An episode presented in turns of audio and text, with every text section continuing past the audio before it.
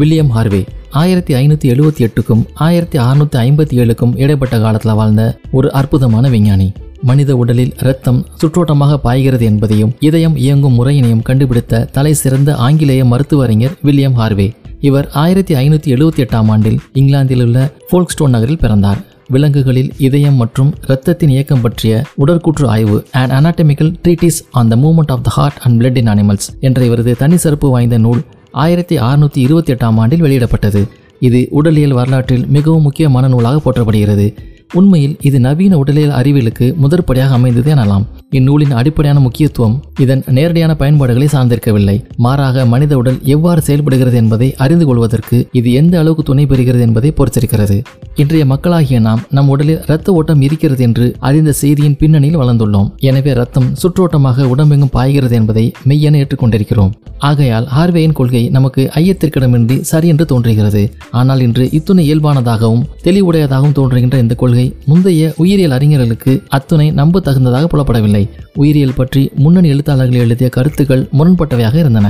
உணவு இதயத்தில் இரத்தமாக மாற்றப்படுகிறது இதயம் இரத்தத்தை சூடாக்குகிறது இதயத்திலிருந்து இரத்தத்தை கொண்டு செல்லும் தமனிகளில் ஆர்டரிஸ் காற்று நிரம்பியிருக்கிறது. உயிர் சுரப்பு நீர்களை வைட்டல் ஸ்பிரிட்ஸ் இதயம் உற்பத்தி செய்கிறது. தமனிகள் இதயத்திற்கு இரத்தத்தை கொண்டு செல்லும் சிறைகள் பெயின்ஸ் இரண்டிலுமே இரத்தம் ஏற்றமும் இறக்கும் பெறுகிறது. இரண்டிலுமே ரத்தம் சில சமயம் இதயத்தை நோக்கியும் சில சமயம் இதயத்திலிருந்து வெளியே பாய்கிறது. காலன் என்ற தலைசிறந்த பண்டைய கிரேக்க மருத்துவர் இறந்தவர்களின் உடல் உறுப்புகளை அறுத்து பல பகுப்பாய்வுகளை செய்தவர். இதயம் இரத்த நாளங்கள் குறித்து அவர் கவனமாக சிந்தித்தவர். அவர் கூட ரத்தம் சுற்றோட்டமாக பாயக்கூடும் என்று கருதவில்லை. உயிரிலே தமது முக்கிய ஆய்வுத்துறையில் ஒன்றாக கொண்டிருந்த அரிஸ்டாட்டில் கூட அவ்வாறு கருதியதில்லை.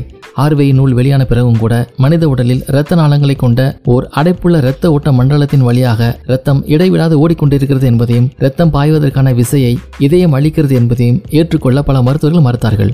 ஆர்வி முதலில் ஒரு எளிமையான கணித கணிப்பினை செய்து இரத்தம் ஓடிக்கொண்டிருக்கிறது என்ற கொள்கையை வகுத்தமைத்தார். இதயம் ஒவ்வொரு தடவை துடிக்கும் போதும் இதயத்திலிருந்து வெளியே பாயும் ரத்தத்தின் அளவு சுமார் இரண்டு அவுன்ஸ் என இவர் மதிப்பிட்டார். இதயம் ஒரு நிமிடத்திற்கு 72 ரெண்டு தடவைகள் என்ற வீதத்தில் துடிப்பதால் ஒவ்வொரு மணி நேரத்தில் ஏறத்தாழ முன்னூற்றி நாற்பத்தஞ்சு கிலோகிராம் ரத்தம் இதயத்தின் இடது மேலறையிலிருந்து புறப்படும் மகா தமனியில் பாய்கிறது என்றும் இவர் கணக்கிட்டார். ஆனால் 245 நாற்பத்தஞ்சு கிலோகிராம் என்பது ஒரு இயல்பான மனிதனின் உடல் எடையை விட இன்னும் பேரளவுக்கு மிகுதியாகும். எனவே ஒரே அளவு ரத்தம் இதயத்தின் வழியாக இடைவிடா சுரண்டு வருகிறது என்பது ஹார்வேக்கு புலனாயிற்று. இந்த கருதுகோளை உருவாக்கிய பிறகு இது குறித்து ஒன்பது ஆண்டுகள் பரிசோதனை நடத்தினார். ரத்தத்தின் சுற்றோட்டம் பற்றிய விவரங்களை தீர்மானிக்க மிகவும் நுட்பமாக குறிப்புகளை எடுத்துக்கொண்டு வந்தார். ஹார்வே தமது நூலில் தமனிகள் இதயத்திலிருந்து ரத்தத்தை வெளியெடுத்து செல்கின்றன என்றும் சிறைகள் இரத்தத்தை இதயத்திற்கு மீண்டும் கொண்டு வந்து சேர்க்கின்றன என்றும் திட்டவட்டமாக கூறியிருந்தார். அப்போது நுண்ணோக்கிகள் இல்லாதிருந்தமையால் நாடி நாளங்களை இணைக்கும் மயிரலை போன்ற நுண்புலை தந்திகளையும் மிகச்சிறிய தமணிகளிலிருந்து சிறைகளுக்கு ரத்தத்தை கொண்டு செல்லும் நுண்ணிய இரத்த நாளங்களையும் பார்க்க இவரால் முடியவில்லை. எனினும் அவை இருக்கின்றன என்பதை இவர் மிக சரியாக ஊகித்துக் கூறினார். ஹார்வே இறந்த சில ஆண்டுகளுக்கு பின்பு தந்திகைகளை மால்பிகி என்ற இத்தாலிய உயிரியல் அறிஞர் கண்டுபிடித்தார். அவரிடம் நுண்ணோக்கி இருந்தது. இதயத்தின் பணி தமணிகளுக்குள் இரத்தத்தை பாய்ச்சுவதான் என்றும் ஹார்வே கூறினார். இந்த அம்சத்திலும் மற்ற முக்கிய அம்சங்களிலும் ஹார்வேயின் கொள்கை மிகவும் சரியாக இருந்தது. மேலும் தமது கொள்கைக்கு ஆதரவாக ஏராளமான பரிசோதனை சான்றுகளையும் கவனமாக தொகுத்து வாதங்களையும் அளித்தார். இவரது கொள்கைக்கு தொடக்கத்தில் கடும் எதிர்ப்பு எழுந்த போதிலும் இவருடைய ஆயுட்காலத்திற்குள்ளேயே இக்கொள்கை பொதுவாக ஏற்றுக்கொள்ளப்பட்டது. கருவியல் பற்றியும் ஹார்வே விரிவாக ஆராய்ச்சிகள் நடத்தினார். இந்த ஆராய்ச்சி இரத்த ஓட்டம் பற்றிய அவரது ஆராய்ச்சியை விட முக்கியத்துவம் சற்றும் குன்றியதல்ல. இவர் சிறந்த கூர் நோக்காளராக விளங்கினார். விலங்குகளின் தலைமுறை அந்த ஜெனரேஷன் ஆஃப் அனிமல்ஸ் சென்ற இவரது இந்த நூல் ஆயிரத்தி ஐநூத்தி ஐம்பத்தொன்னாம் ஆண்டில் வெளியிடப்பட்டது. இந்நூல் தான் நவீன கருவியல் ஆய்வியலை தோற்றுவித்தது எனலாம் அரிஸ்டாட்டலை போலவே பின் வளர்வதன்றி ஒருப்பமைதி முற்றிலும் கருவியலே உருவாயிற்று என்னும் முன்னுருவாக்க கோட்பாடை தியரி ஆஃப் ப்ரீஃபார்மேஷன் ஹார்வே மறுத்தார். ஒரு கருவின் இறுதி கட்டமைப்பு படிப்படியாக உருவாகிறது என ஹார்வே சரியாக வலியுறுத்தினார். ஹார்வே நீண்ட காலம் வெற்றிகரமாகவும் பெரும் புகழுடனும் வாழ்ந்தார். இவர் தமது குமர பருவத்தில் கேம்பிரிட்ஜ் பல்கலைக்கழகத்தை சார்ந்த கே எஸ் கல்லூரியில் கல்வி பயின்றார். ஆயிரத்தி அறுநூறாம் ஆண்டில் அப்போது உலகிலேயே மிக சிறந்த மருத்துவ பல்கலைக்கழகமாக விளங்கிய பதுவா பல்கலைக்கழகத்தில் மருத்துவம் பயில்வதற்காக இத்தாலி சென்றார். ஆர்வே பதுவாவில் படித்துக் கொண்டிருந்த போது கலீலியோ அங்கு பேராசிரியராக பணியாற்றி வந்தார். இவ்விருவரும் சந்தித்தார்கள் என்பது தெரியவில்லை. ஆர்வே பதுவா பல்கலைக்கழகத்தில் ஆயிரத்தி அறுநூத்தி இரண்டாம் ஆண்டில் மருத்துவ பட்டம் பெற்றார். பின்னர் இவர் இங்கிலாந்து திரும்பி நீண்ட காலம் வெற்றிகரமாக மருத்துவ தொழிலாற்றினார். இங்கிலாந்தின் மன்னர்களாகிய முதலாம் ஜேம்ஸ் முதலாம் சார்லஸ் இருவருக்கும் புகழ்பெற்ற தத்துவஞானி பிரான்சிஸ் பேக்கனுக்கும் இவரே மருத்துவர். லண்டனில் உள்ள மருத்துவக் கல்லூரியில் உடல் உட்கூறு அனாட்டாமி குறித்து இவர் சொற்பொழிவாற்றினார். ஒரு சமயம் அந்த கல்லூரியின் தலைவராகவும் தேர்ந்தெடுக்கப்பட்டார். ஆனால் அந்த பதவியை இவர் ஏற்க மறுத்துவிட்டார்.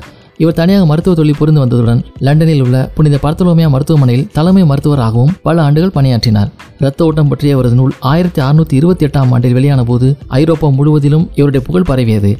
ஹார்வே திருமணம் புரிந்து கொண்டார். ஆனால் குழந்தைகள் இல்லை. இவர் ஆயிரத்தி அறுநூத்தி ஐம்பத்தி ஏழாம் ஆண்டில் தமது எழுபத்தி ஒன்பதாம் வயதில் லண்டனில் காலமானார். William Harvey வித்தியாசமானவர். மனிதநேமிக்க விஞ்ஞானியாக இருந்தார். தனது ஊதியத்தின் பெரும்பகுதியை நோயாளிகளுக்கு விலையின்றி மருத்துவம் செய்தவர்.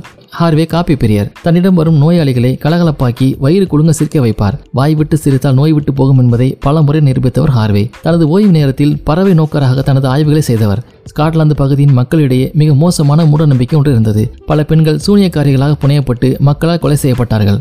ஹார்வே தன் வாழ்நாளில் நூற்றுக்கணக்கான அது போன்ற அப்பாவி பெண்களை காப்பாற்றிட தனது உயிரையே பணயம் வைத்தவர். விஞ்ஞானிகளின் வாழ்க்கை எப்படி இருக்க வேண்டும் என்பதற்கு வில்லியம் ஹார்வே ஒரு முன்னுதாரணமாக திகழ்ந்தார்.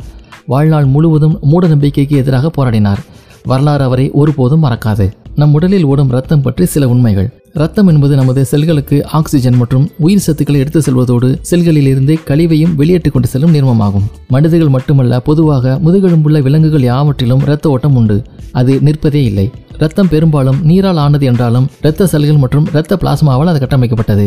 புரதங்கள் குளுக்கோஸ் அயன்கள் மற்றும் முக்கிய சில ஹார்மோன்களோடு கார்பன் டை ஆக்சைடு அதாவது கரியமில வாயுவும் இரத்தத்தில் காணப்படுகிறது. இவை ஒவ்வொன்றுமே உடலின் பிரத்யேக தேவைகளை பூர்த்தி செய்யும் திறன்மிக்கவை ரத்தத்தில் உள்ள புரதங்களில் மிக முக்கியமானது ஆல்பமின் என்னும் புரதம். ஆல்பமின் ரத்தம் போடுவதற்கான ஒரு வகை நீர்ம அழுத்தத்தை ரத்தத்தில் உற்பத்தி செய்கிறது. இரத்த சிவப்பணுக்கள் ஆர்பிசி வெள்ளை அணுக்கள் டபிள்யூபிசி மற்றும் பிளேட்லெட்ஸ் எனப்படும் இரத்த தட்டுகளாலும் ஆனது. இவை எரித்ரோசைட் லூக்கோசைட் மற்றும் திராப்போசைட்டுகள் என முறை அழைக்கப்படுகின்றன. கழிவு கொண்டு வரும் ரத்தத்தை சுத்திகரித்து சிறுநீரகம் அதை இருதயம் நோக்கி அனுப்புகிறது. இருதயம் தூய ரத்தத்தை மீண்டும் செல்களை நோக்கி செல்ல ஒரு மோட்டார் போல இயங்க உதவுகிறது. சராசரி மனித உடலில் ஐந்து முதல் ஆறு லிட்டர் ரத்தம் உள்ளதாக ஆர்வே கண்டறிந்து அறிவித்தார். இன்னும் பேசலாம்.